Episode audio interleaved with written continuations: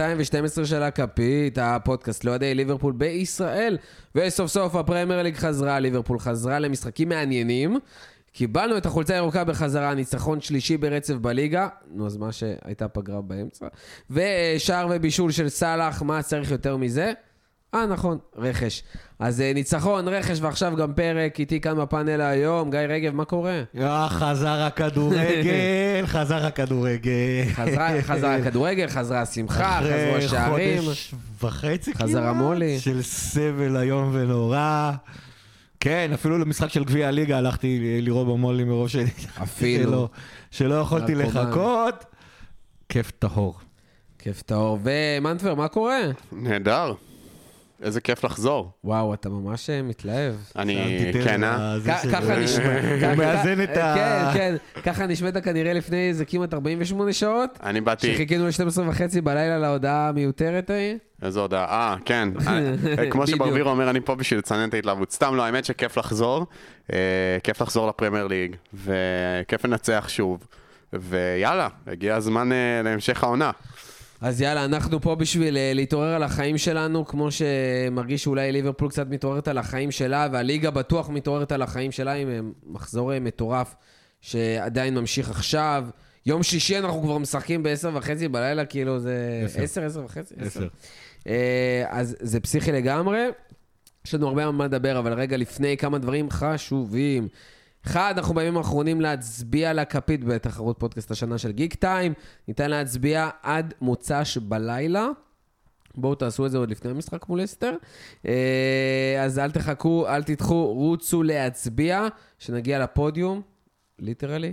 אה, דבר שני, אלבומים במרפסת, פרק חדש באוויר. מנטבר, אתה רוצה לתת אה, כמה מילים על הפרק שלה? אה, כן, עשינו פרק על Blood on the Tracks של בוב דילן, אלבום אדיר. לכו לשמוע, נראה לי תהנו. יאללה, אז קדימה, לכו זה. ובכלל, ממליץ, גם אנשים שלא מכירים את האלבום, ופחות שומעים בוב- דילן, לכו תשמעו בשביל לקבל מספיק סיבות טובות לשמוע. מבחינתנו הדבר הכי, הכי טוב זה שמישהו שלא הכיר את האלבום שמע את הפרק, ואז ילך לשמוע את האלבום כי סקרנו אותו. זה, זה הטופ. בדיוק. אה, בזמן הפגרה העלינו גם שני פרקים על זמנים במיוחד בשבילכם, כדי לא לדבר על shit כמו מונדיאל, אבל עכשיו שחזרנו, אם עדיין לא הספקתם, זה גם זמן טוב לשמוע. אז גם פרק 209 על המשחקים הגדולים, אה, שמחזיר אתכם ל-13, עונה 13-14, לגול. ההוא של קוטיניו, ניצחון על סיטי, סופר מעניין, נוסטלגי, כיפי, ופרק 210 של המנג'רים הגדולים. אני וגיא, אה, בעיקר גיא, מספרים על אה, בוב פייזלי האגדי, אגדי. שבאמת אחד המאמנים הכי אמרת underrated אגדי ever. כמו רז... אה, כמובן, מה זאת אה, אוקיי? בסדר. רפרנס אגדי. אגדי. כן. ו... אין הרבה אחד- הזדמנויות לשמוע בפרק אחד על שלושה גביעי אירופה. נכון, נכון. וכל כך הרבה תארים, 19 הרבה תארים בתשע. שנים? 20. 20. אה, והשבוע אנחנו חוזרים גם עם שכונה בממלכה, הפרק יעלה בשישי על הבוקר, אנחנו מקליטים בחמישי בערב, אחרי שכל המשחקים האלה של המחזור ייגמרו, וכמובן לא לשכוח לעשות לייק, עוקב, subscribe וכוכב, חמישה כוכבים איפה שצריך באפליקציות. מי שעדיין לא עשה, חבר'ה, פרק 212, מי שעדיין לא עשה את כל הדברים האלה, בושה וכלימה. אה, ובואו ניכנס לעניינים, יש לנו כמה דברים חשובים לדבר עליהם, גם הניצחון על וילה, גם העברות, גם לסטר בשישי וברנטפורד בשני, אבל נתחיל מלהגיד good evening. Good evening. איך היה לראות שמע, את ליברפול מנצח? לפני, ה- לפני הזה, כן. קרו כמה דברים במשחק הזה. או. קודם כל, סאלח, שים, בואו נתחיל, שים, שים, סין, שים. השתווה לקני דלגליש, כן. האגדי, אגדי. במקום השביעי של כובשי ליברפול בכל הזמנים, לשניהם 172 שערים. עכשיו תבינו, לסאלח זה לקח חצי מהדקות שלקח לקני דלגליש להגיע לדבר הזה. אה, אנחנו רואים גדולה מול העיניים, ורובו, אה, מוכתר אה, באופן גדול רשמי. מבשלי המגנים בפרמייר ליג. גדול המגנים מבחינת בישולים, לא יודע, זה בסופו של להגיד. המגן. שבישל הכי הרבה, לא רק בפרמייר ליג, אבל לדעתי גם אי פעם, כי לא, לא ספרו אסיסטים אה, תקופה מאוד ארוכה. אה, 54 בישולים למגן, זה שיא, וטרנד נמצא 9 אסיסטים מאחוריו, עם 45, גם הוא תכף הולך אה, להגיע למקום השני. מטורף. מטורף, אה, כן. טוב, אז... אה, אחרי ש- וניצחנו שלושה משחקים רצוף, או, שזה כאילו, או. זה חשוב. אז זה פעם- חשוב. פעם ראשונה העונה, למרות שהייתה פגרה באמצע, שלושה ניצחונות רצופים של ליברפול בליגה. בליגה. יש מצב שחיברנו שלושה ניצחונות, כנראה. אבל כאילו בליגה זה פעם ראשונה שזה קורה לנו. ו- פשוט זה לא היה, היינו צריכים פגרת מונדיאל וכמה קבוצות אה, חמודות שיעזרו לנו בדרך. אה, למרות שדרך אגב, ניצ- אה, סיימה את החלק ההוא של העונה לפני פגרת המונדיאל עם שני ניצחונות רצופים, עם, אה, עם כל סיפור הפיטורים שהיה שם של טוב, סטיבי. אפקט ה, אתה יודע, האפקט גם הבלתי אפקט נגמר. הפיטורים וגם אפקט אפקט המאמן המאמן החדש. החדש, נו, תמיד. זה שני משחקים שונים, פה זה פחות עזר, ליברפול מנצחת, 3-1, שער ובישול של סאלח, תכף נגיע גם לשער הכובשים. איך היה לראות את הניצחון, את המחצית הראשונה? המחצית הראשונה הייתה good evening לגמרי, כאילו שיחקנו טוב, good evening שלטנו, פביניו. good evening פביניו, ושיחקנו טוב, ושלטנו, ונראינו טוב, כאילו אני אומר לעצמי, בואנה, רואים שהם עבדו בדובאי, ואז uh, הגיעה המחצית השנייה, not so good evening, פביניו חזר להיות פביניו דה גריי, ו... ובאמת, כאילו, הגול של וילה, מבחינתי הם הבקיעו אותו ברגע שהם יצאו מהמנהרה במחצית, כאילו, זה רק היה ברור שהוא, שהוא יגיע. אה, שמע, היה שם באמת לחץ מטורף, הרגיש במחצית הראשונה לא רק פביניו, שהיה קישור. הלחץ, השליטה בכדור, לא החזקנו. נכון. אמ, אבל במחצית השנייה פשוט לא היה קישור. לא. וזה עוד פעם מראה לנו איך פעם אחר פעם, זה שההגנה לא טובה, זה לא כי ההגנה לא טובה, כמו שמשחק ההגנה של ליברפול לא טוב, כי הלחץ של החוליה התקפית והקישור פשוט לא אני, קיימים. כמובן, התחושה היא שהלחץ על, ה- על חוליית ההגנה שלנו הוא הרבה יותר גדול ממה שאמור להיות, בגלל שהקישור לא מונע התקפות הרבה יותר מוקדם כמו שהוא אמור לעשות. כלומר, היכולת שלך ליצור לחץ על היריבה, כלומר, להחזיק את הכדור, שקו ההגנה שלך נשאר גבוה, ואתה מרוויח את הכדור בחצי המגרש של היריבה, כלומר 20-30 מטר מהשער שלה וממשיך ללחוץ אותה, כמעט לא קיימת. היכולת הזאת נעלמת, ובמחצית הראשונה היא כן הייתה, במחצית השנייה הרבה פחות, ופשוט וילה בכל פעם שהרוויחה את הכדור, היה לה פוזיישן שלם, של אה, כמו בכדורסל, התקפה שלמה, שהצליחה להגיע לאזור הרחבה שלך, ואתה לא הצלחת להרוויח את הכדור לפני. וזו, אה, זה שורש הבעיה של ליברפול העונה. זה... ברור שיש שחקנים שמשחקים פחות טוב ממה שהם רגילים, אבל uh, הבעיה מבחינתי מתחילה בקישור וביכולת שלך להשתלט ולהחזיק את המשחק. תשמעו, סך הכל אה, אנחנו מדברים כאילו היה משחק לא טוב, אבל היה משחק טוב והיו דברים טובים. דיברנו על ההגנה שבאמת הייתה צריכה לעבוד מאוד קשה, אבל עבדה לא רע בכלל. אה, גם וירג'יל עם וירג'יל היה זה. מדהים אתמול. מאטיפ, מצוין. שהיה סופר אחראי וחשוב למשחק הזה. רק- טרנט, שהיה עם הגנה טובה. כן, רק מטיפ רק קצת קצת הגול, אבל כאילו מה חוץ זה מ- הגול? הגול שלך. הרו- אה, הגול. הגול לא, שחטפנו. זה היה- הגול עם עין חשבתי. הייתה מסירה מושלמת ונגיחה מושלמת. כן, לא- אבל לא- קצת, לא- קצת לא-. שלא חי- לא מישהו שלא דבר כזה, חיפה לרובו. מה יש לך. אה, אבל גם באתי להגיד, טרנט עם הגנה טובה, חילוצים ברחבה שם, לא אובייס בכלל, אה, בלי פסים שטותיים, גומז, אה, על הגומז, שאמורים להוביל לאסיסטים, וגם התקפית, למרות ש... אנחנו כבר נגיע לזה, ניצול המצבים לא היה מדהים, למרות ש... אה, זה...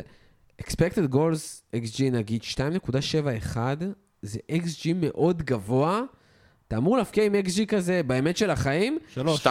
אפילו יותר, אפילו יותר, באמת של החיים, יותר מ-2.7 אני לא, שערים. אני לא רוצה עכשיו להתחיל את הדיון הזה, אבל בוא נגיד שהסיבה שהבקענו רק שלושה זה מי שהיה אחראי על שתיים וחצי מה-XG הזה בערך. נכון, הוא לא היה שתיים נגיד, וחצי, הוא היה חייב... אני, גיא, אבל- זה היה לצורך העניין. נגיע לזה. אבל אה, 2.7 XG, 16 בעיטות, 7 ביג צ'אנסס, 9 מצבים למסגרת. נגיד גם שווילה עם 6, שזה עוד פעם מה שדיברנו עליו לפני. שיש לה מסגרת? כן. כן, אבל לנו של אלסון. אמ, שש בעיטות היו לנו מחוץ לרחבה, לכל אותם אה, מרעיזים שלא בועטים מבחוץ. אה, וגם אם אנחנו מחלקים למחציות, מחצית ראשונה היינו עם XG של 1.44, מחצית שנייה 1.27, באמת סופר מגוון, גדול, יציב, כל המשחק הגענו למצבים. אבל למרות שלושת השערים האלה, הרגיש שהיינו צריכים להיות עם הרבה יותר, והרבה בגלל שאנחנו פשוט לא פוקסים מול השער.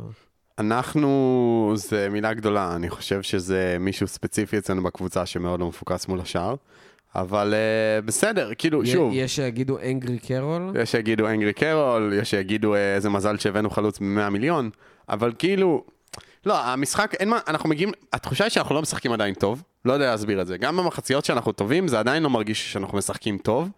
פשוט, הקבוצה יש לה שחקנים איכותיים, אז בכל זאת היא מצליחה לייצר, אבל זה עדיין מרגיש לי משהו כזה, כאילו זה ליברפול בתחפושת, או כמו שאנחנו אוהבים להגיד על פביניו, פביניו דה גריי, לפעמים זה מרגיש שזה ליברפול דה גריי. זה פשוט מין איזשהו צל של ליברפול, וכאילו ליברפול של נגיד אפילו עונה שעברה בתקופה הטובה, אבל זה כבר טוב שאנחנו משתפרים, וזה כבר קודם כל טוב שאנחנו אוספים נקודות, כי זה לא מובן מאליו, גם את המשחקים האלה צריך לנצח. ושוב, כולי תקווה ש... שוב, אני הייתי מעדיף במקום שיביאו את גקפה שימצאו את אה, תורם מוח לנוניאז, אבל אה, אם לא יעשו את זה, אז אה, בסדר, זה- אני- אני יקרה חושב, אני מתישהו. זאת אומרת, אם, אם זה היה המחזור הראשון של העונה, אז הייתי יכול להסכים עם הניתוח הזה. אני חושב שכאילו, להתעלם ממה שקרה בכל העונה הראשונה הזאת, זה היה... עוד, עוד, סליחה, סליחה, הפוך. אם אני מסתכל על המשחק הזה בהקשר של מה שקרה כל העונה הזאת, זה משחק אה, שנותן המון המון אופ- אופטימיות, כמו שהוא גם לא צריך לצאת בהצהרות, כן? מה שנקרא, אחרי שני המשחקים הבאים אולי אפשר להבין מה, לאן ליברפול באמת הולכת. אני חושב שכאילו המחצית הראשונה שלו הייתה באמת באמת טובה, וזה משהו שלא יודע כמה באמת יכולנו להגיד אותו במהלך העונה הנוכחית.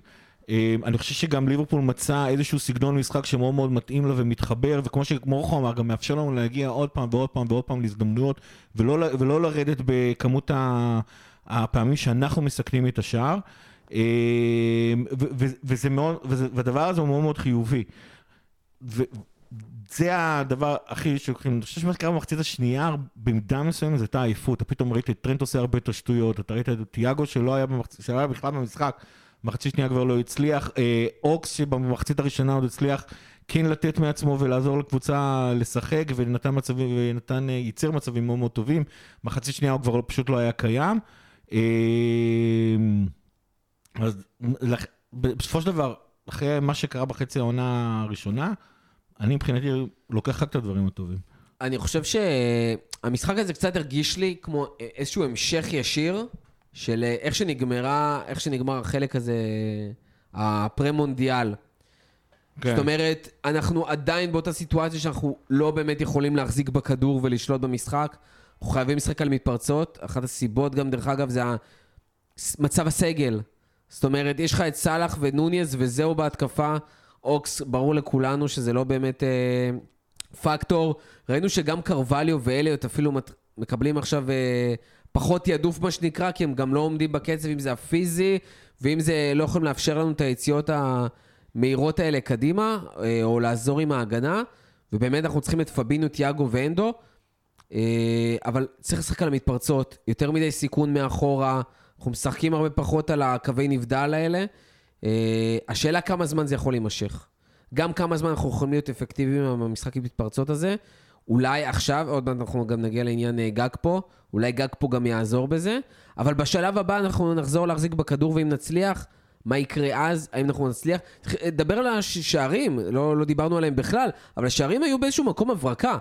קודם כל נתחיל עם השער הראשון, שההברקה של מסירה מדהימה של טרנט, שבאמת כאילו מה שהיה שם, כי המסירה של טרנט, המיקום של רובו כאילו והמחשבה.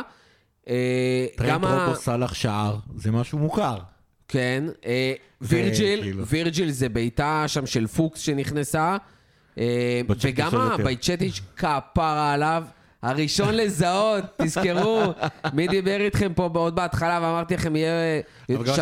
שווה- את הדקות שלו הרבה על אה, קרטיס. גם השער שלו היה פוקס לא קטן. אבל זה, זה מה שאני בא להגיד, גם שם היה איזשהו פלר רגעי כזה שפתאום הביא את השער הזה, ועוד פעם, דווקא השערים הגיעו, חוץ מהראשון אולי, ב-XG נמוך. הם לא היו צריכים לקרות. כל ה-XG המטורף הזה שהצטבר לנו במשחק, ובמשחקים דרך אגב לפני המונדיאל היה לנו XG דווקא יחסית נמוך. היה פה XG גבוה, שפשוט התפספס, וכמו שאמרנו על, אה, על הרבה על נוניס, דרך אגב, גם שלושה, שער, סאלח עם שער, אבל גם עם, מתוך שלוש בעיטות, ששתיים שם הלכו פייפן. אה, נוניס עם מצבים גדולים, ואני אני אומר את זה רגע פה.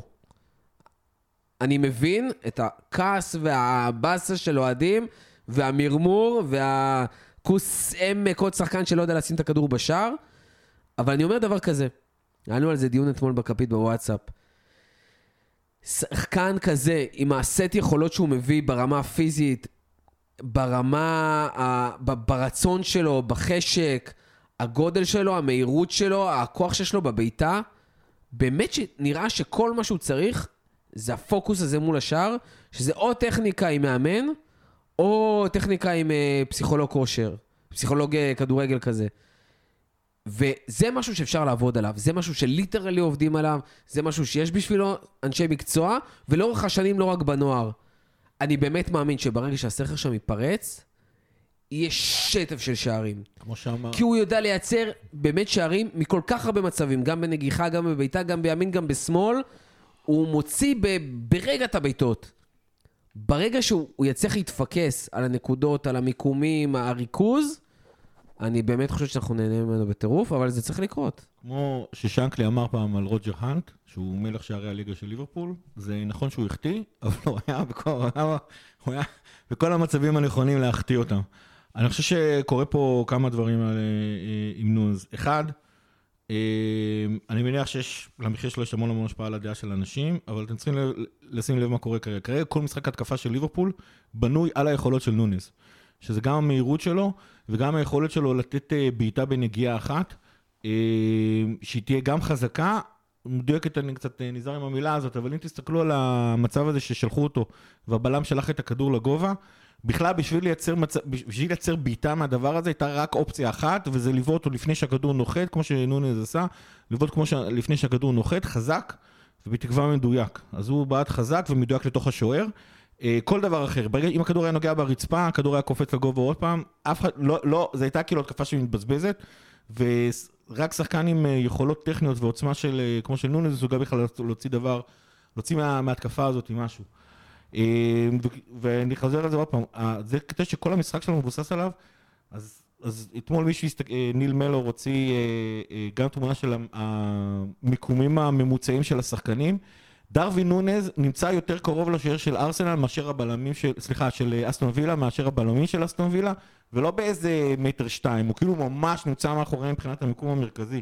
זאת אומרת, כל הנגיעות של, של נונז נמצאות במקום שהוא פשוט מסוכן להגנה של היריב, וזה מתבטא בעובדה הזאת שהוא היה מספר אחד אה, בליברפול אתמול באקספקטד גול, בשערים צפויים, שמע, הוא בבעיטות, מקום בבעיטות ראשון באקספקטד למסגרת. גולס בליגה העונה, מעל אהלנד. בבעיטות, בבעיטות אה, למסגרת, במצבים אה, גדולים, מצבים טובים, בבעיטות, בנגיעות בתוך הרחבה, בבעיטות מתוך הרחבה ובקרבות אוויריים. הכל מספר אחד בליברפול זה, זה דרווין נונז, הכל מבוסס עליו.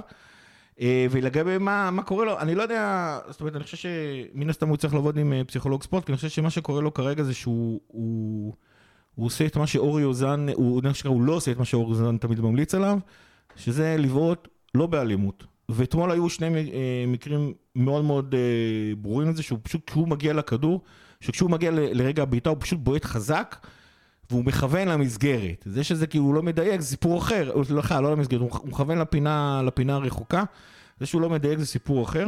אני חושב שאתמול בפרמייר ליג היו שתי, שתי דוגמאות, אחד של סאקה, אחד של אלמירון, שהם קיבלו כדור בתוך החווה. אלמירון אפילו היה עליו לחץ של כמה שחקנים, והוא עדיין מצא את השקט הנפשי לעשות שני צעדים, ואז לתת פס לפינה הרחוקה, כמו שאורי אוזן אומר, לא באלימות.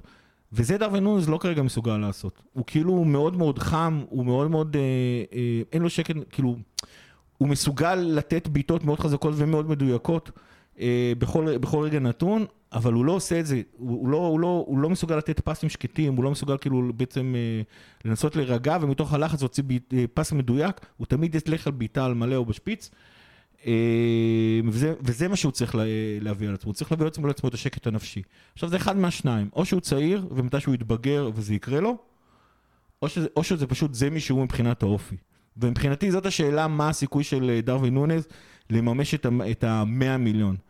אגב, אם אין לו את השקט הנפשי של זה, הוא עדיין חלוץ ששווה 50 מיליון פלוס, אבל כנראה שלא 100. ומהבחינה הזאת אני אישית מאוד מאוד אופטימי, זאת אומרת העובדה שהוא נמצא שם ועושה בלאגן בתוך הרחבה, וש- שהגנות לא יכולות אה, להירגע, וזה כמובן פותח המון המון אה, שטחים לשחקנים האחרים, אה, שסאלח כרגע ניצל, ובעתיד אני מקווה שחקנים נוספים שכרגע פצועים, או רק בדרך לליברפול יהיו מסוגלים לנצל את זה, הבלאגן שעושה ברחבה זה כל כך כל כך כיפי. והאוהדים של ליברפול, אגב, זה כאילו גם כל כך מתאים לאוהדים של ליברפול, הסקאוזרים חולים על הדבר הזה, רואים את זה על אוהדי החוץ. שמע, אתמול כל, שרו כל בטירוף. נקודה, כל, נק- כל נ- מה שהוא עושה זה ישר נונז נונז. אה, אני מבסוט ממנו, ממש מבסוט. טוב, חוץ מנוניז ראינו עוד כמה דברים. אה, מאוד מעודדים החברה הצעירים, יש לציין. מעבר לשחקנים שדיברנו עליהם. וייצטיץ' ובן דויק עם לא הרבה דקות, למרות שבן דויק קיבל הרבה יותר דקות ממה שהייתי מצפה שהוא יקבל, אה, והמצב שם לא היה כזה מבטיח לטובתנו. וזה היה פשוט, מנטבר, מדהים לראות אותם משחקים ככה. טוב, נחלק את זה לשניים. כן. ביצטיץ' עלה אה, הרבה בוא. יותר מוקדם. בוא, דרך אגב, אני חייב לאשר את הקו הזה, כן? קוראים לו בייצטיץ', קוראים לו ביצטיץ' בסטלבט, ובוא נקרא לו בייסטיץ' רק בשביל לא ליפול כל פעם מחדש לבדיחה הגרועה הזאת. לא, אני אני אמשיך בוא לקרוא ניתן לו לו את החסד. ילד בן 18 מוכשר. נו, בגלל זה, בגלל בוא- שהוא נראה בוא קצת... ניתן לו. הוא בן 18, אני יכול להתנסה עליו אה, שאני מבוגר ממנו. מנטפר, אתה לא יכול להתנסות. בטח עליו. שאני יכול. אז אני אקרא לו ביצטיץ'.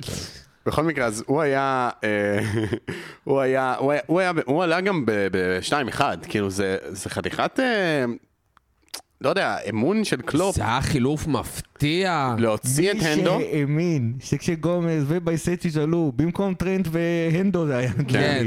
ומי שדווקא אז ליברפול תרבוס כל כך מהר, שיקום. לא, זה היה, זה היה מאוד מוזר, אה. אני, אני, בוא נגיד זה ככה, גבותיי הורמו, אבל אה, אני הייתי בלחץ. אני, אני, לא יודע אם לחץ, אבל זה היה כזה, אוקיי, כאילו, את זה אתה בוחר לעשות? וזה אחרי שקייטה ואליוט עלו שם בדקה קייטה. 67 לתיאגו ואוקס. אנחנו לא נתחיל לדבר על קייטה. אבל... אה, או על אוקס. לא, אז אוקס בסדר, אבל קייטה זה... קי- קיצר, לא משנה.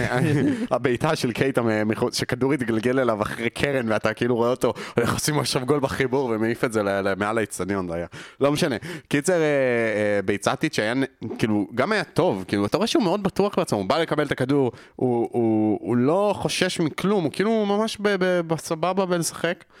והגול היה, שוב, הצטרפות מאוד טובה שלו, וגם אה, קור רוח כזה ל- ל- להשחיל את זה פנימה בין... שמע, זה כאילו אלוהים ליווה אותו מלמעלה. כן, לך שוב. לפה, קח את הכדור, טאק, תעבור, זה, תכניס, כאילו... וזה, וזה די מפתיע, כי צריך לזכור שביצטיץ' התחיל כבלם, והוא קשר אחורי עקרונית, כאילו זה לא אזורים שאתה מצפה שהוא יהיה זה, אבל זה היתרון של אה, שחקנים צעירים, הם עדיין פלואידים מבחינת היכולת שהם ללמוד, מבחינת לשחק עמדות חדשות, ואתה ראית את זה, ראית שהוא, וואלה, הוא יודע, הוא, ברגע הזה הוא הראה, כאילו, במהלך הספציפי הזה, יכולת של להתכנס לרחבה ולהצטרף ולסיים, ודוק, שוב, דוק עלה לחמש דקות, אז כאילו אני אומר דקה, הוא עלה דקה 85 לדעתי, או משהו כזה, ותוודא אותי, אבל לדעתי זה היה ממש חמש דקות אחרונות, כלומר אם התוספת זה היה בערך עשר, ו... אה, כבר, הוא עלה כבר שעה שלוש אחד בוודאות, הוא עלה דקה 88, כן. כן, הוא עלה מאוחר, אז, אה, אז...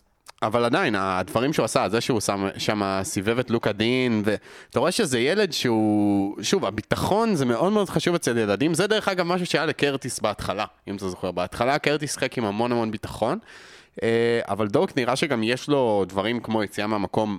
תשמע, זה מדהים שזה ילד בן 17, כאילו. הוא עדיין לא התפתח כולו פיזית והוא יוצא מהמקום כמו סילון. הוא לא מפחד לנסות לעבור שחקנים, הוא, אני, אני מאוד מאוד אוהב אותו, אני חושב שהוא יוכל להיות שחקן מאוד מאוד מוכשר.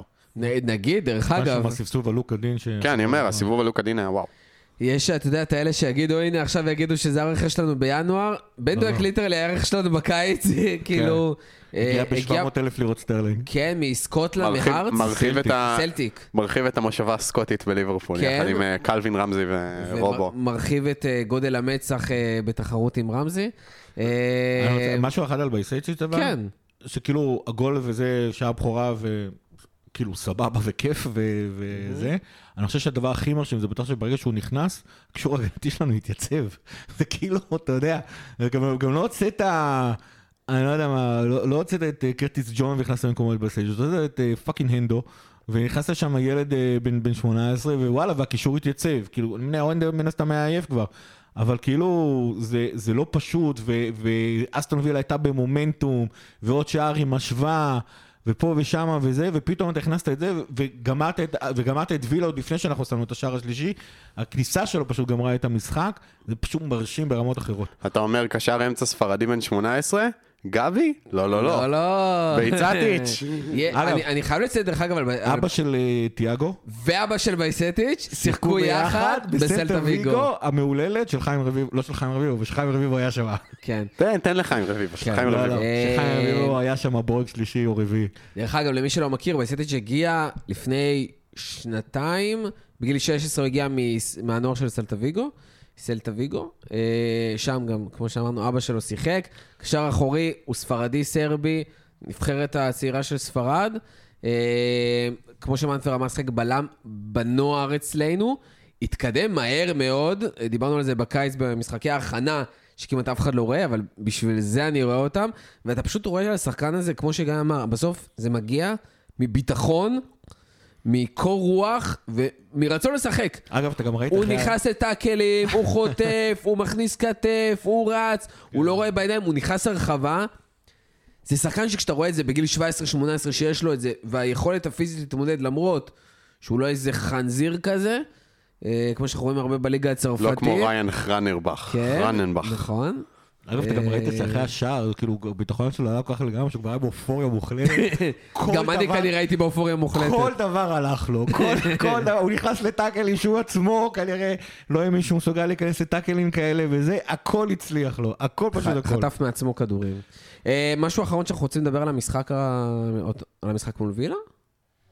אז אנחנו נעבור קדימה, יש לנו, אה, לא, יש לנו דברים מעניינים לדבר עליהם. לפני כ-24 שעות, פחות, אחרי המשחק, יצאה הודעה, יצאו דיווחים ראשוניים קודם כל פול. ג'ויס, בוא נפרגן לו, כן. אחלה פול. אה, יצאו דיווחים ראשונים, פול ג'ויס, הוציאו הודעה לכתבים המקורבים, אה, שיש לכאורה עסקה מתגבשת אה, להביא את קודי גאקפו לליברפול, ותוך 45 דקות יצאה הודעה רשמית של איינדהובן, כן. אה, ש- שהם בעצם מחויבים גם, אה, היה את הסיפור הזה עם בנפיקה גם עם אה, דרווין, הם מחויבים להודיע על אה, עסקאות העברה. כן, כי הם חברה שיש מניות שלה בבורסה. נכון. בניגוד לליברפול שאין לה. נכון. אמ, ולכן הם בעצם חייבים להוציא את ההודעה הזאת, וזה באמת 45 דקות אחרי ההודעה, וכמו שדיברנו אתמול, שאמרתי לכם, איך שיצאה ההודעה של פוג'ס וחברים, זה סגור, חבר'ה, אנחנו כבר מכירים איך זה עובד. זה מדהים, עוד פעם, העברה של כאילו מעכשיו לעכשיו, מאוד מפתיע, שחקן שידוע שעשו לו סקאוט בשנים האחרונות, אבל עושים לרבים וטובים וצעירים וכאלה שלא מגיעים, עשה אחלה מונדיאל ביחס לשחקנים ששיחקו במונדיאל, ובכלל אה, עם נבחרת הולנד, ובעצם אה, עכשיו מגיע, ולפי הדיווחים, הרבה הוא בעיקר, בגלל שלא יודעים מה יקרה עם אה, ז'וטה ודיאז, אני לא יודע- שפשוט אה, נפצעו ולא חוזרים, לא חוזרים לפחות לפני פברואר, אה, וזה מאוד מאוד מורכב הנושא הזה. כן, כמה דברים, אנחנו יודעים שג'וטה אמור לחזור בפברואר בערך, ודיאז חוזר במרץ. לכאורה. זה גם אומר, כן, אבל גם אומר, זה שהם חוזרים, זה לוקח לפ... לשחקנים לפעמים הרבה, זה חודש גם לחזור לכושר משחק מלא, ולא רק נכון. לכושר שהם יכולים לעלות על המגרש, זה אחד. אני אישית ספציפית חושב, שגם יש לה קשר ל... לכמה ליברפול מרוצה מהאפשרויות שיש לה, שיש לה בקשר השמאלי, ומבחינתי זה כמובן מצביע בעיקר על דיאז, ז'וטה הוא יותר אה, חלוץ שני, חלוץ מחליף, יכול לשחק בעמדה שמאל, והוא לא אמור להיות אה, בהרכב הפותח בתור הקשר השמאלי שלנו, אני חושב שכאילו ליברפול גם במידה מסוימת אה, אה, מודה בטעות שהבאנו את דיאז לעמדה הזאת. שזה אחרי פחות משנה, כאילו, כן, אבל הוא כאילו הגיע לפני ש- 11 חודש, כן, אבל, זה, אבל, אבל. כאילו, כן, מה שאומר שיכול להיות שאני בעיקר מרים לעצמי שכבר שנה אני בוכה על היכולות של דיאז ולא בהכרח שזה מה שליברפול חושבת. ברור. אה, יש גם סוגיה אחרת, שזה כאילו כבר, ליברפול עברה פעם אה, אה, שתי אה, רכישות פאניקה, אחד זה הבלמים בעונת הקורונה בינואר, השני זה שהבאנו את ארתור מלו אחרי שנפסו לנו כל הקשרים בתחילת העונה הזאתי. בניגוד לרכישות האלה, אני חושב שהרכישה של גג פה היא רכישה טובה, גם אם היא נעשתה בפאניקה, אני לא באמת יודע. אה, אבל אם היא נעשתה בפאניקה, בניגוד לשתי הרכישות ההם זה דווקא רכישה טובה. אה, כי הוא פשוט עדיין עונה לאסטרטגיה של ליברפול, של שחקן בן 23, במחיר של ליברפול אוהבת, שעוד שנה שנתיים יהיה... אה, במחיר גבוה יותר. לא, שעוד שנתיים, שנה שנתיים יהיה השחקן המושלם מבחינת ליברפול למה, או יותר נכון מבחינת קלופ, מה הוא רוצה מהקשר השמאלי. דבר אחד, יש עומס נורא מוזר של קשרים שמאליים כרגע בליברפול. זאת אומרת, יש את נונז, שהוא החלוץ המרכזי, יש את סאלח, שהוא הקשר, החלוץ הימני, ויש לנו פשוט פתאום את, אה, גם את דיאז וגם את... אה, אה, ז'וטה וגם את גקפו. ז'וטה גם יכול לשחק כחלוץ מחליף מה. קרווליו? גם קרווליו וגם דיאז, קרווליו וז'וטה, כן. וכאילו כן, פתאום כן, כולם, כן. וכולם, אגב, גם כולם עם רגל ימנית. נכון. יש לנו רק את סאלח שהוא כאילו, דיאז יש לו את שתי הרגליים, אבל, אבל יש לנו רק את סאלח שהוא כאילו שמאלי, כאילו שהרגל החזקה שלו רגל שמאל, ו- וכל האחרים הם ימניים, זה נורא נורא מוזר.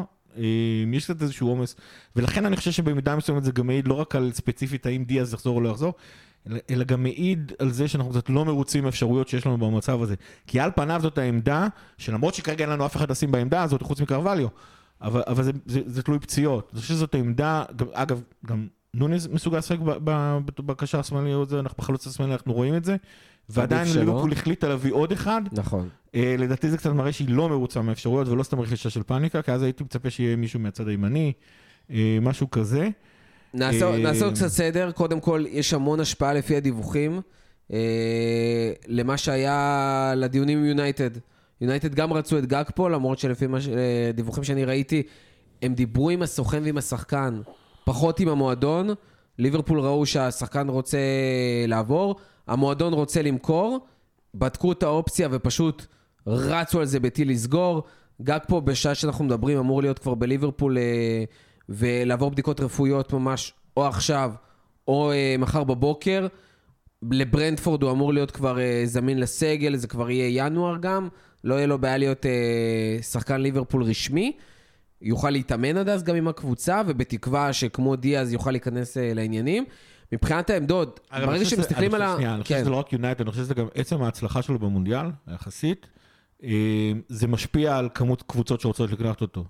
למרות שהוא כאילו- הגיע במחיר, חייב לציין, כנראה שיש לו קודם כל סעיף. נמוך מהשווי שלו. כנראה שיש לו סעיף. אבל זה, זה, לא דיברו על סייף, כי יש שם גם עניין של אה, בונוסים והשלמה וכאלה, זה לא כן. הקלאסי של לשלם one shot, אבל אה, זה מחיר, הרבה... השווי שלו זה- ב Transfermarkt לאור כמעט פי שתיים, זה כן, מטורף. לאור מה שהוא עשה במונדיאל, לא- לא שדעתי מונדיאל קובע איכות אמיתית של שחקנים, אבל כיוון ש... אבל היצע מונדיאל, וביקוש. בדיוק, מעלה ביקוש לשחקנים, וזה מה שקרה לו, אני חושב שזו אחת הסיבות שליברפול הזדרזה עם העסקה הזאת, אני חושב, אולי העובדה ששמעו שיונייטד כבר מדברת עם הסוכן, גרם לה לזוז עוד יותר מהר, כן. כי גם הראו איזה קבוצות פתאום חושבות עליו. מבחינת המשחק ורסטיליות, ואני תכף אשמח גם שמנפר ירחיב קצת על, ה- על גג פה עצמו ועל שחקן למי שפחות מכיר, אבל אני מאוד רוצה, כאילו, חשוב להבהיר, בובי, לא ברור מה יהיה איתו. ז'וטה, מאוד נוח לו גם לשחק חלוץ ולא בהכרח אה, בצד שמאל ככנף, במיוחד בשיטה של ליברפול. אה, ואז ברגע שאתה מסדר את כל הדברים האלה, שגג פה לכאורה יכול לשחק כמו שהוא משחק בהולנד, 10 מתחת לשחקני התקפה ובצד, וקרווליו יותר מתאים לקישור, וז'וטה יותר באמצע, ואז יש לך נוניס וז'וטה, ויש לך את גג פה ודיאס בצד, ויש לך סאלח ואולי עוד מישהו שיוכל לבוא בקיץ, אז פתאום הדברים כן מתאזנים. כן. אבל, כמו שאמרת, אחד, זה תלוי פציעות, ושתיים, זה תלוי מאוד לאיפה קלופ אולי והצוות המקצועי רוצים לקחת עכשיו את, ה... את, את, בניית הסגל, כשהדברים באמת משתנים, כמו שאנחנו יודעים. עכשיו שפתאום אה, גם וורד אמור לעזוב, וגם קלופ והצוות אמורים לקבל יותר קרדיט, אז דברים שם משתנים. אבל שאלה גם בסוף מה אנחנו נקבל מגאקפו. לי קצת מרגיש שהוא יותר מדי דומה למה שאנחנו קיבלנו מדיאז. הוא יכול להיות מאוד מלהיב, מאוד מהיר, מאוד טכני. שאלה כמה תכלס יש בו, אבל מצד שני, יכול להיות שהוא ייקח, ייקחו את כל הטירוף הזה שהיה לו בשנה וחצי האחרונות בהולנד, שהוא היה בנסיקה מטורף, באמת, מטורף, ויעלו, יעיפו את זה עוד יותר. תראה, ממש ממש ממש מעט שאני ראיתי היום, כי אני לא רואה כדורגל הולנדי, אבל ממש ממש שהיום ראיתי כל מיני, מן הסתם, אה, אה, אתה יודע, אה, אוספים כאלה של המהלכים הטובים שלו.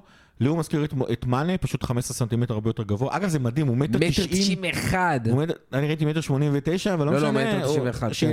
זה, והוא משחק כאילו, אה, אה, כאילו הוא בגובה של מאנה. לי הוא מאוד מזכיר את מאנה, וזה גם מאפשר כמה דברים נורא נחמדים. קודם כל זה מאפשר לליברפול לשחק עם, אה, עם נונז, גקפו וסאלח, שדווקא גקפו באמצע. אה, זה גם מאפשר לליברפול להחליף אה, עמדות בין נונז לגקפו, זאת אומרת שגקפו ייכנס הרבה פעמים אה, במקום נונז, מאחורי נונז, זה נותן המון המון גיוון להתקפה שיכול לקרות שם.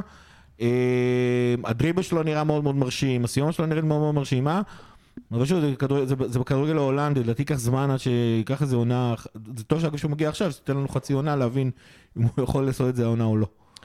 מנטבר, אתה רוצה קצת אה, להרחיב על גג פה? אה, כן, אז גג פה הוא, אה, שמו קודי גג פה מן הסתם, אה, הוא בן 23, 7 במאי 1999, מטר 93 לפחות רשום ככה בוויקיפדיה, אז כאילו זה הוא מסתובב שם אזור המטר 90 ויקיפדיה נגיד. בדרך כלל מעלים איזה 12, 12, אה, ניתן לו מטר 90, אה, כנף שמאל עקרונית, אה, שחקן מהיר, מאוד מזכיר את דיאז, ווינגר קו כזה שאוהב לחתוך פנימה.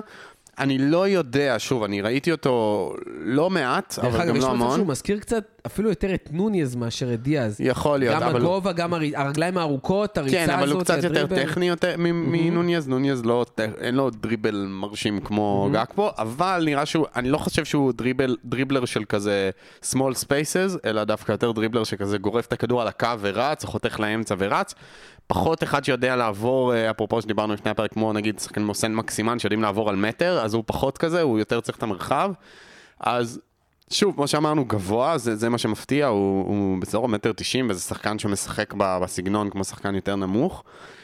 Uh, העונה, uh, הוא שיחק uh, בפס ואיינדובן כאמור, ובכל המסגרות, ב-19 משחקים הוא הבקיע 12 שערים ובישל 14, כלומר מספרים מעולים, אבל uh, צריך לתת פרספקטיבה, זה ליגה אירופית וליגה הולנדית, אז כאילו זה בערבון מוגבל. אני אישית לא יודע מה אני מרגיש עם ההעברה הזאת, ואני אומר לכם את האמת, כאילו, בתור אחד שלא מתלהב יותר, לא התלהב וגם לא מתלהב יותר מדי מלואיס דיאז, אני חושב שלהביא עוד לואיס דיאז זה פשוט גבוה יותר, זה לא איזה... שוב, אני מקווה מאוד שאני אטעה, כמו ש... אה, כמו עם כל רכש שאני לא מתלהב ממנו, אבל פה אני... אני... לא יודע. אבל המחיר לא גבוה, אז כאילו... אני לא- אני לא חושב. אגב, אני חושב, חושב, עוד פעם, צריך להבין, אם אתה מביא לואי- לואיס דיאז, אבל שיש לו שתי תכונות בולטות שאין ללואיס דיאז. אחד, זה שיש לו רגל שמאל שגם יודעת לעשות עוד דברים חוץ מלרוץ. ושתיים, הוא גם גבוה יותר ויכול להשתלב בתוך ההתקפה. אני חושב שזה כאילו להגיד עליו שהוא רק לואיס דיאז זה לא... לא, יודע. אמרתי, לואיס דיאז גבוה יותר. אני, אבל אני חושב ש... ולכן, אבל לכן אני שוב פעם חוזר, אני חושב שבאמת ליברפול נורא מאוכזבת מה, מה, מהאופציות שיש לה באגף השמאלי, ולכן היא הביאה אותו. אני אגיד לך מה, אני אגיד לך... לואיס דיאז, לואיס דיאז פשוט ברמות הגבוהות הוא נורא מוגבל. עזוב את זה, אני לא רק, לא מדבר על זה. לא בסדר, אבל אני לא סתם מדבר על זה. אני לא מדבר על זה. הוא winger קו, נכון? אני, אפשר להגיד יש שני סוגים של ווינגרים. יש winger קו שאוהב לשחק על הקו ואוהב, וצריך את המרחב של האגף, או ווינגרים שיודעים להיכנס ל half spaces ולהיכנס לרחבה כמו מאנה, וגם דיאז וגם גאקפו, לפחות עד כה, הם ווינגרי קו. נכון. ואני פשוט חושב שאנחנו היינו צריכים במצב הנוכחי יותר winger שיודע לשחק ב half space, שיודע לשחק על שטח קטן, שאתם, אני לא יודע אם אתם זוכרים את הגול הזה, אבל גול אחד שמאוד צרוב לי של מאנה זה הגול שלו בעונת האליפות מול סאוטהמפטון בחוץ, שהוא קיבל כדור כזה ממש על half space, נתן חצי נגיעה ושיגר לחיבורים. אז כאלה. וזה, אני פחות חושב שגאקפו ודיאז יודעים לעשות, הם יותר צריכים יותר נגיעות בכדור בשביל לייצר משהו. ובגלל זה מרגיש לי שזה קצת אותו שחקן, אני הייתי מעדיף, כאילו, שוב, דיברנו על זה לפני הפרק, שחקן כמו אנקונקו נגיד, שיודע יותר לשחק על האזורים האלה, אבל... אבל זה באמת נדיר, כי כאילו אנקונקו היחידי כרגע, באמת, מתחילת העונה, שגם משחק על הקו לכאורה, למרות שגם משחק שם כזה second striker וזה, אבל גם יש לו ניצול מצבים ברמה גבוהה. שהוא יודע לא. באמת להיות finisher. חד משמעית, חד משמעית, אני וזה אומר. באמת כמעט לא קיים. אני חושב ש...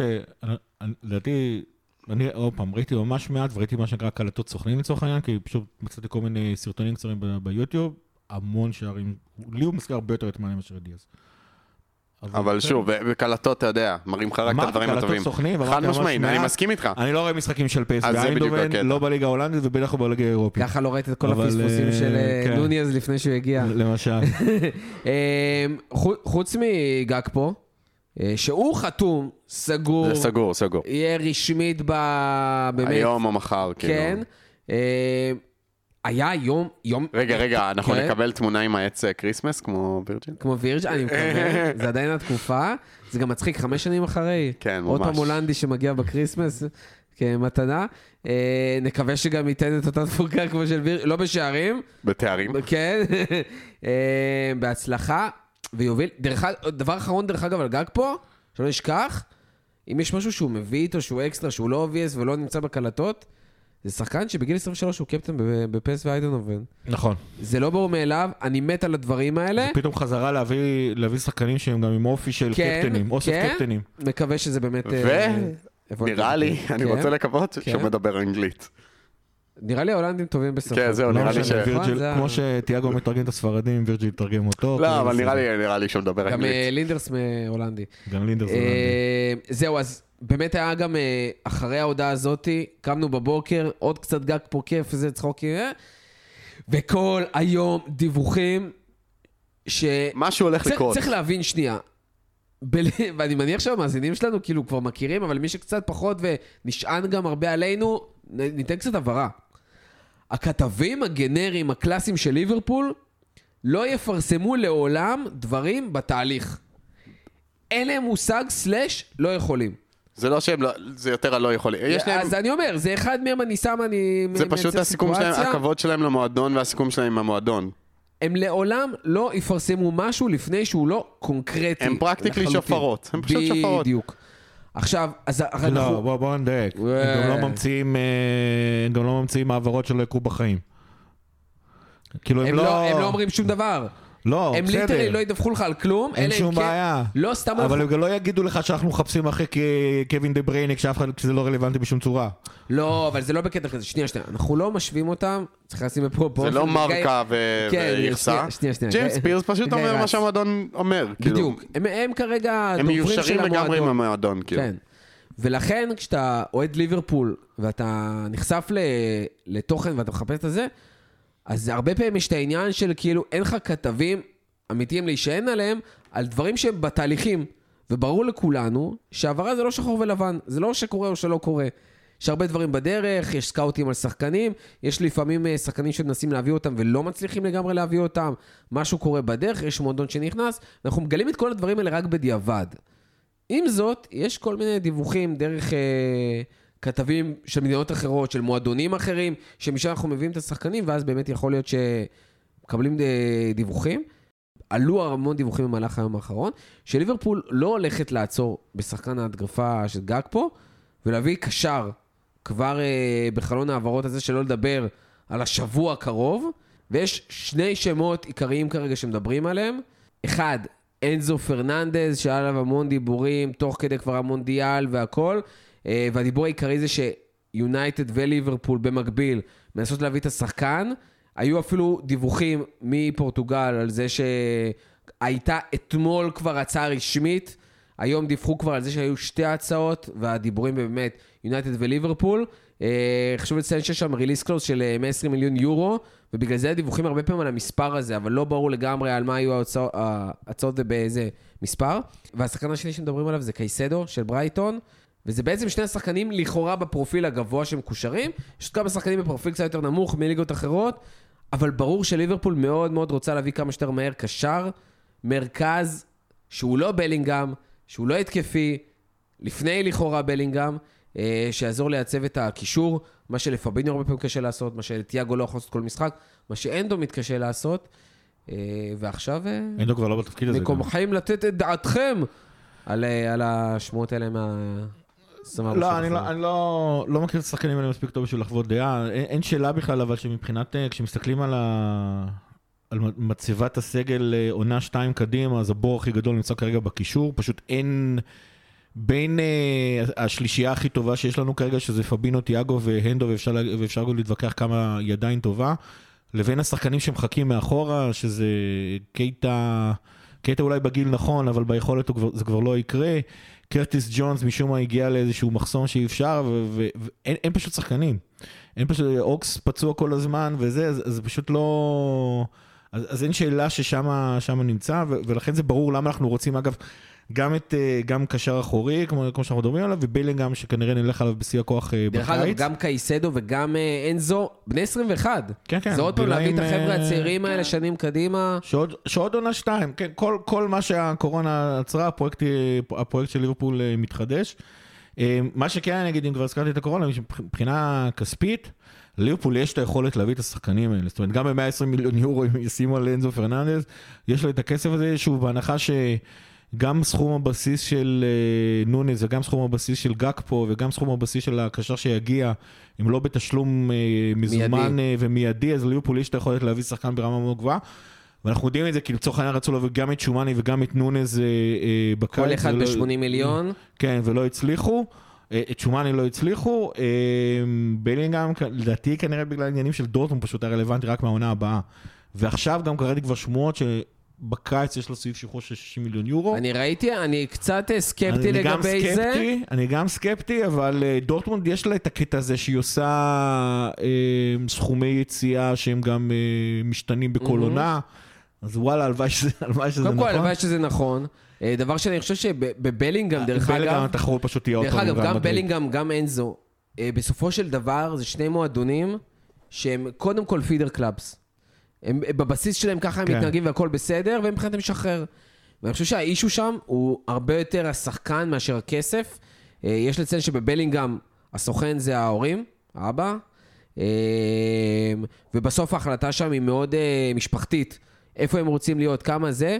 וה- והדיון שם הוא פחות איזשהו סוכן שמנסה לקדם ולקחת שם עמלות, גם בחוזה. כן, אבל אם ראינו, עם, רעל, ראינו אה, עם אהלנד, שהחוזה שם הוא לא רק סכום העברה שהיה יחסית נמוך, אה, יחסית לערך של אהלנד, יש שם פתאום איזשהו אה, סכום מטורף שהולך לסוכן, סכום מטורף שהולך לאבא שלו, מי זה הסוכן שלו? כבר לא, לא יודע, הקבוצה של הסוכ- הסוכנות שחקנים.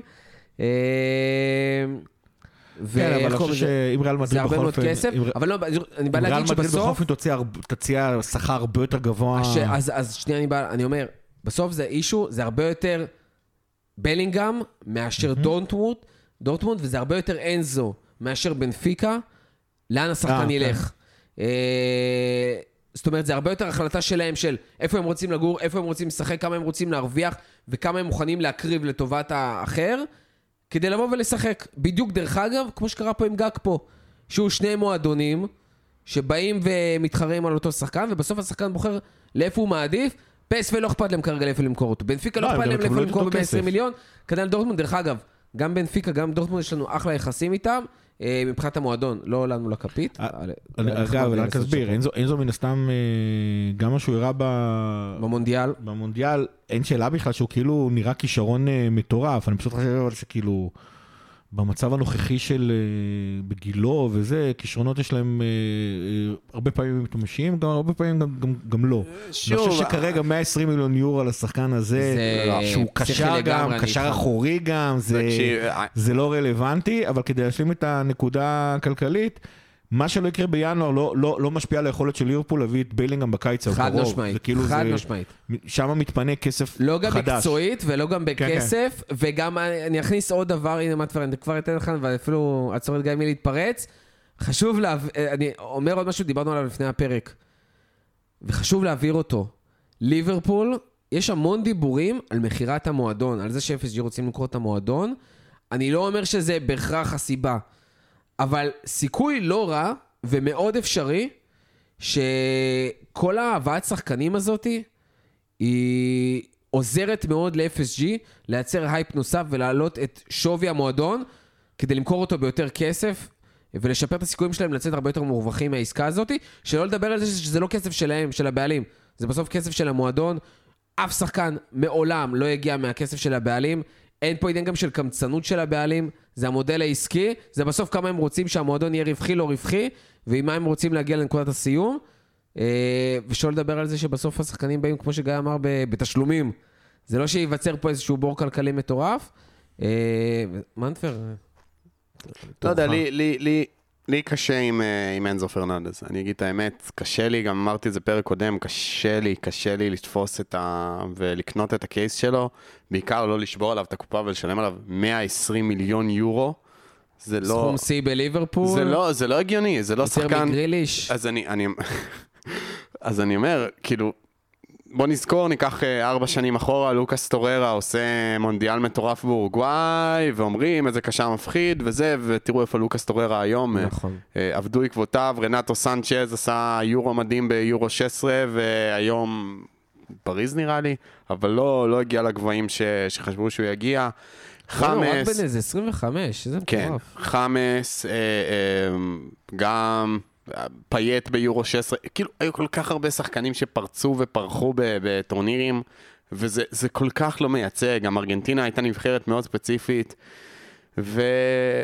ושוב, קשה לי, קשה לי לקנות את ה case הזה, גם ארגנטינאים ואנגליה, זה, גם אמרתי את זה פרק קודם, ברור שהיו הצלחות, אבל גם הרבה פעמים זה לא הולך. אפרופו שחקנים לא, מהולנד. אה, בוא נגיד ככה, אם המחיר שלו הוא באמת, אם היכולת להוציא אותו כרגע מבנפיקה באמת רק ב-100 או 120, ראיתי כבר כל מיני דברים בתחומים האלה, ב-100-120 מיליון, אני לא רואה, את לי- כאילו ממש הופתע.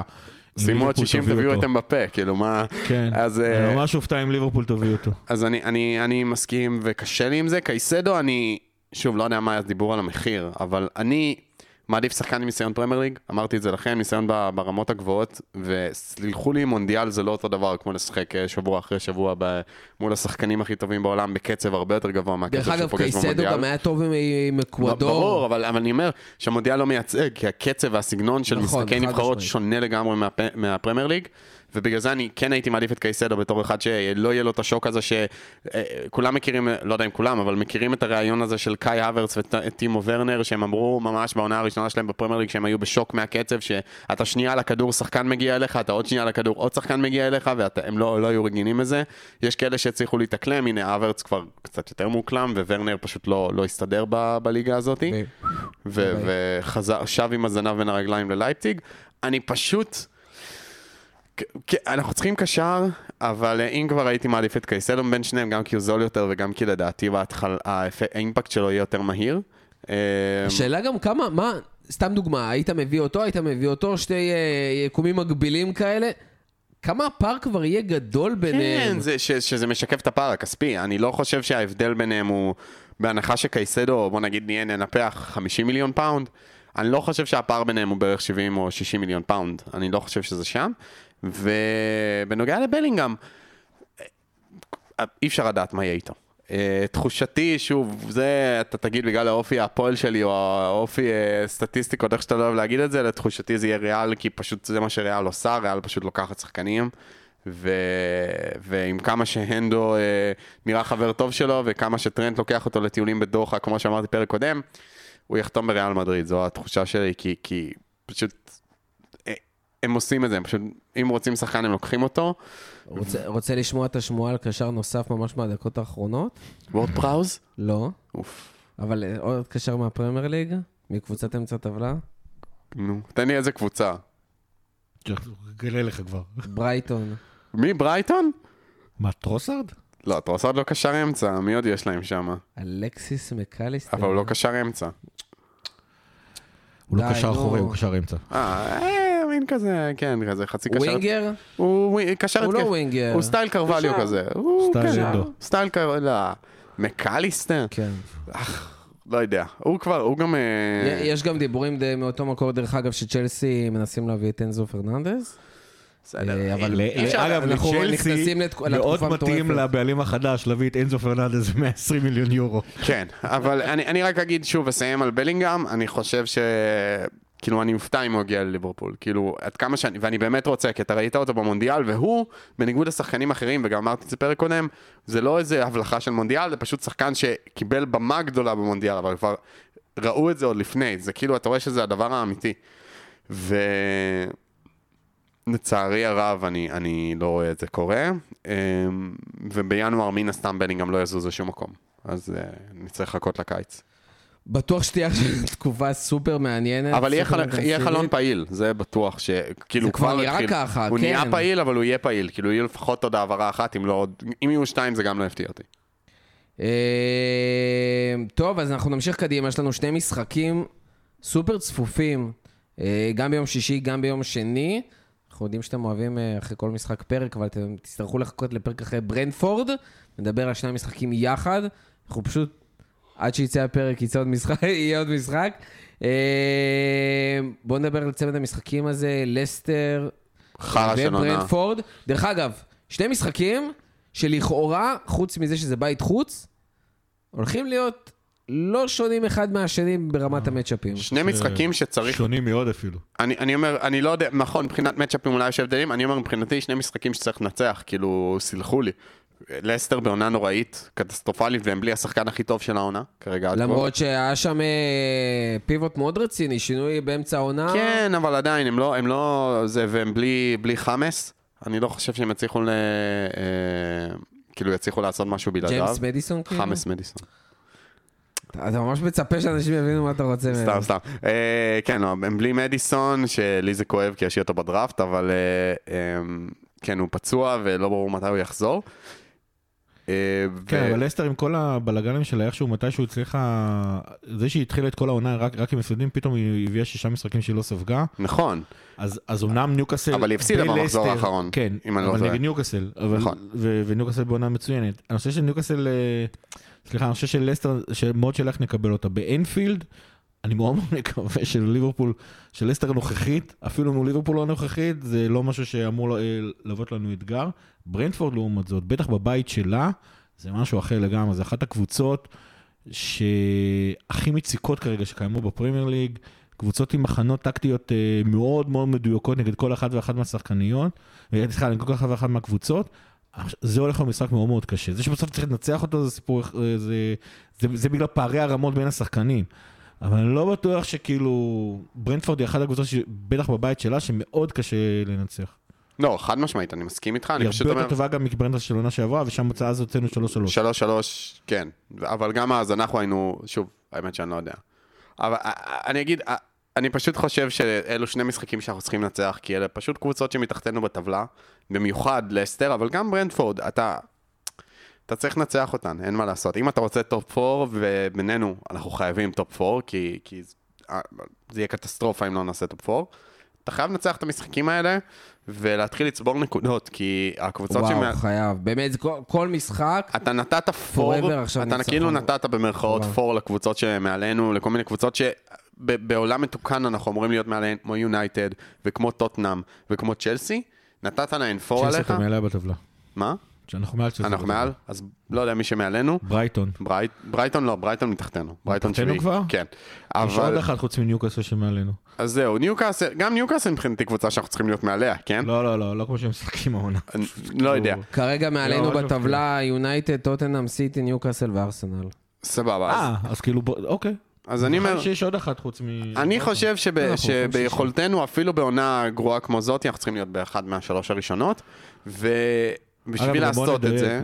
בשביל לעשות את זה, בשביל לעשות את זה צריך לנצח גם במגרשים כמו ברנדפורד, שזה חד משמעית קבוצה קשה, חד משמעית קבוצה מציקה, אבל במשחק נכון, ו, ושוב, שם צריך הרבה יציבות בהגנה, ותשומת לב בנייחים וכל הדברים האלה.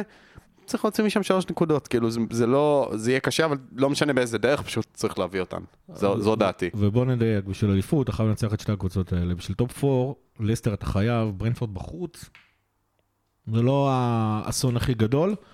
עד כדי הפור, ש- עד כדי הפור שבאמת נתנו ל- ל- ל- לטוטנאם. בוא נגיד את זה ככה, בשביל אה, top four אתה צריך לנצח את לידס בבית, אז בוא נצמצם את זה עם ברנדפורד בחוץ. אה, מבחינתי מצטמצם. כן, לא- לא יודע. צריך לנצח הכל, כאילו, זה לא זה לא מעניין. אה, המצב שלנו באמת כאילו כל כך בעייתי, ו- ו- ואין משהו אחר שאנחנו צריכים חוץ מפשוט לא להפסיק, לצבור נקודות כדי לרוץ. ה top 4 הזה כל כך כל כך קריטי להכל, כל התוכניות שלנו, בלינגהם תלוי. מהרוכש, אם מגיע רוכש אה, אוליגשייח', אז זה לא משנה. לא יודע, יש משהו שהוא, אתה יודע, דיברנו על ההשפעה המנטלית של העונה הקודמת על העונה הזאתי. יגיע אוליגשייח', וכל יעשה רכש- הדברים יעשה האלה. רכש, יחליף את כל השחקנים, לא יהיה שום בעיה מנטלית. גיא, אתה יודע מה מנטפר יגיד לך? אופי לא קונים במכולת. מה? לא, בסדר, יביאו שחקנים עם אופי. אני- אני בעד מאוד שנקנה את האופי במכולת. באמת שכלום לא משנה. אם יגיע- אוקיי. יגיע אוליגשך, אני אם מגיע אפצח, אני- שום דבר לא מעניין. אני לא אפצח-. אני אפצח בריקודי... יפתור אה, הכל ברכש. מנטבר, אם, טביב יגיע, מי? טביב. טביב? זה מאוד מצחיק. אבל אם יגיע אוליגשך, אני פוצח בריקודי יודל. או ריקודים ערביים, איזה ריקודים שהוא לא רוצה אני עושה.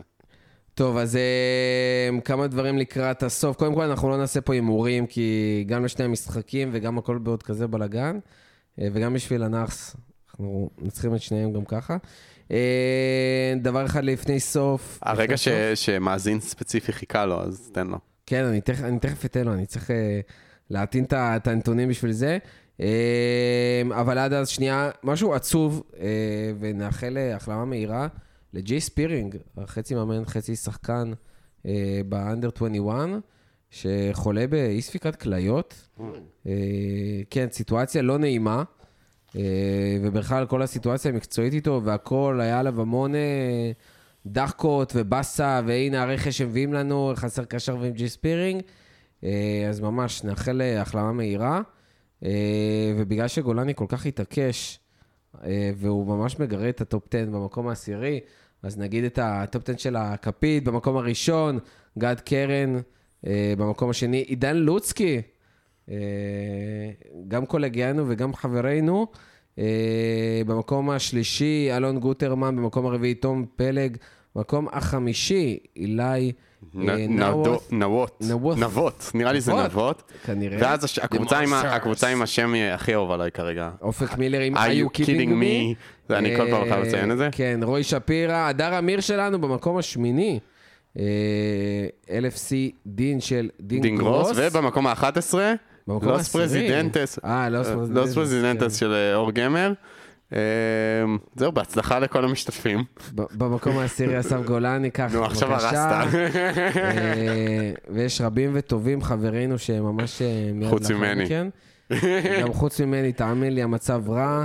בפאנליסטים אני שבע. בנדל במקום ה-14, חכה. איתי במקום ה-17. בנדל בונה את עצמו, אתה רואה איך הוא לאט לאט טיפס וטיפס בשקט בשקט, מחזור הבא הוא top 10, כן, כן, כן, כן. ועוד מפרק אה. עשרה מחזורים הוא כבר ראשון.